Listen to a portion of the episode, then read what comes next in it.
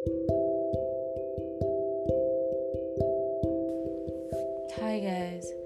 So, today is the introduction on the series Love. And the foundation on which the other episodes will be built on would be laid today. But before going any further, please let us pray. Father, we thank you for the opportunity to get to know you deeper, to dig deeper in your word, for the revelation of who you are and who you are to us. Lord, we say thank you for the privilege and honor to be chosen by you. Father, we ask that you help us and you help till the soil of our hearts so that it can be fertile soil to receiving your word, the seed, in the name of Jesus. Father, we ask that you prune and uproot every weed, barricade, thorn that might stand in the way of these seeds sprouting forth to bearing fruits for you in the name of Jesus. At the end of the day, all glory, honor, and adoration to you in Jesus' name. Thank you, Father. Thank you, Lord. For in Jesus' mighty name we have prayed. Amen. So, getting right into it, what is love? First John 4 verse 16 tells us that God is love. And whoever dwells in love dwells in God and God in them. It is important to note and understand that the standard of love is God. And to understand, get enlightenment about it, we simply must study the Word, study God, His track record, His reaction, and His response to everything. Because the standard of love is God and has been given to us, it has been set through Jesus Christ. And how do I know this? Because the word says so. And it says so in Romans 8, verse, 30, verse 3 to 4, rather. For what the law could not do, in that he was weak through flesh, God did by sending his own Son in the likeness of sinful flesh, and for sin, condemned sin in the flesh. This verse says that the righteousness of the law might be fulfilled in us, who walk not after the flesh, but after the Spirit. Now let's ask ourselves in the image of what Spirit? Remember that Genesis tells us that God created us in His likeness and His image. He said, Let us make man in our likeness and image. What is the likeness of God? Spirit, because God is not man, it's not flesh.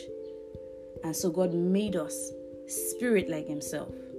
So we ask ourselves, in the image, walking after what spirit? The image of what spirit? The image of the Spirit of God. And then what is the nature of God? The nature of God is love. So basically, Jesus was able to fulfill the law because he walked in the Spirit, meaning that he walked in love. So before now, the children of Israel had been given the commandments and they struggled with obeying the commandments of the Father because the way to fulfill the law wasn't revealed to them yet. The flesh wasn't just able to fulfill the law. But the Father saw this and sent Jesus. And this is why Jesus said in Matthew 5, verse 17 Think not that I am come to destroy the law or the prophets. I am not come to destroy, but to fulfill. So he fulfilled the law. He was able to fulfill the law by walking in love. Galatians 5, verse 14 says, For the entire law is fulfilled in keeping the one command love your neighbor as yourself.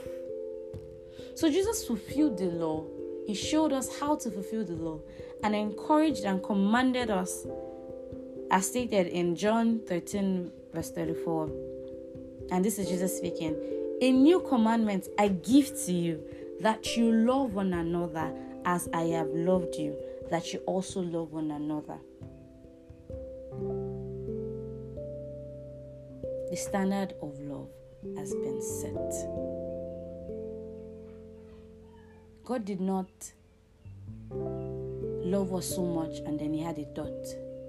He didn't love us so much and then He looked and we were sad, like, hmm, hmm. He loved us so much and he sacrificed an act of selflessness, your ability to lay down yourself constantly over and over again. We must understand that, yes, Jesus came and laid down his life, died for us. But before that, he was constantly selfless. His day to day life, he wasn't doing anything that he wanted to do by himself he walked in accordance to the will of the Father, submitting his will, submitting his desires, submitting whatever it is that he felt or thought to the Father for us. That was the way he was able to constantly walk in love. So, the ultimate selfless act wasn't just on the cross, it was building and building and building his entire walk on earth as a man he was selfless.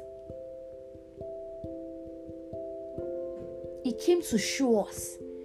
That's why it was important for him to come as a man, to actually have a life, to come in flesh. Because it was important for him to lead by example. So, by leading by example, he created a path by becoming the path and light for us to walk in that path in him. This is why He tells us to abide in Him and He in us. Hebrews 4, verse 15 tells us that He was tempted in all points, in every way, just as we are, because He was a man. Yet He did not sin. Why? Because He walked in the Spirit. This is why we are also encouraged to walk in the Spirit so we do not fulfill the desires or lust of the flesh. Galatians 5 verse 16 tells us that.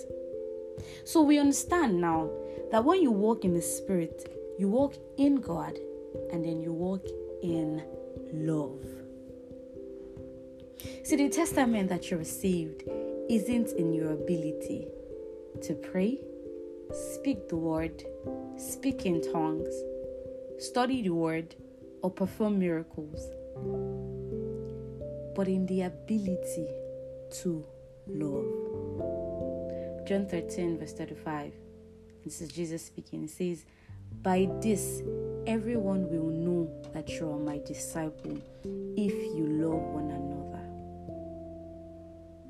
If indeed you're a child of love, child of God, rather, what that means is that you're a child of love because God is love. So replace God with love there. Child of God, child of love. If you're abiding in Christ, is your vine and you are part of His branches. A clear fruit that you would produce would be love. It is part of the salvation package. It is not an ability that we possess on our own, but the working of Christ in us through the constant yielding to the Holy Spirit. So, through us constantly yielding to the Holy Spirit, that's the way we are able to walk in love. So, just as Jesus was tempted at all points, we are constantly tempted as well.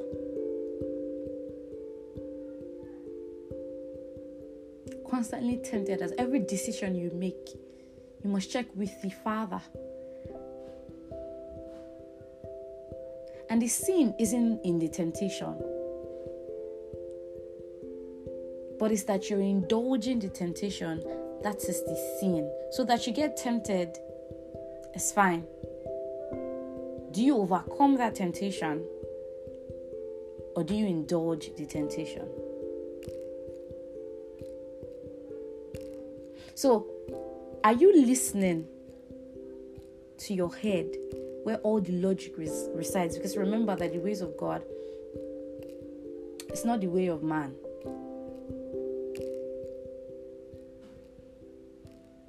the things in the word the things that God has asked us to do is so different from the system of the world. So, the system of the kingdom, which is the kingdom of God, is different from the system of the world. Everything is so contrary. So, it might make sense to you in your head. But that's why I said, remember that the ways of God are not the ways of man.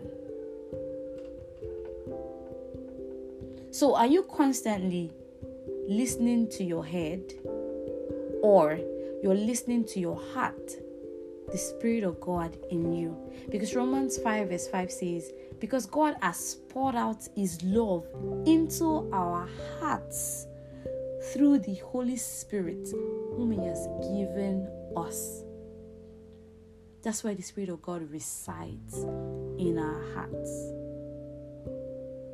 So, whatever your answer might be, check yourself, check your heart.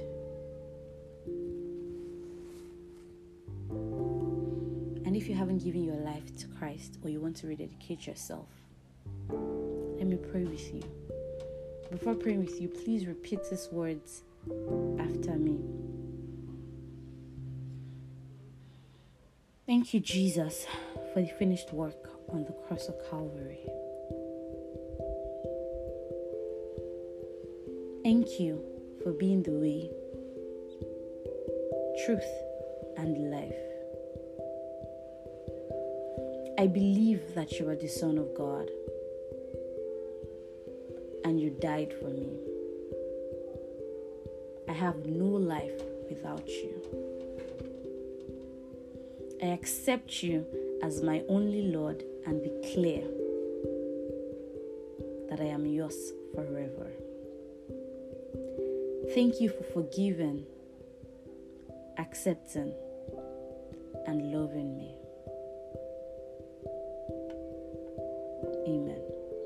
So now let me pray with you. Lord Jesus, we thank you for your love. Father, we thank you for your love that has been shed abroad in our hearts. We thank you because now that this one has decided to follow you, this one has given himself to you, and you have become his Lord and Savior. That this one will constantly yield to you in the name of Jesus. We thank you, Father. We thank you, Lord. Because you're working in us and you're helping us to fulfill your will and not the desires of the flesh. Thank you, Holy Spirit, Spirit of God. Thank you, God. Thank you, Jesus. For it is in Jesus' name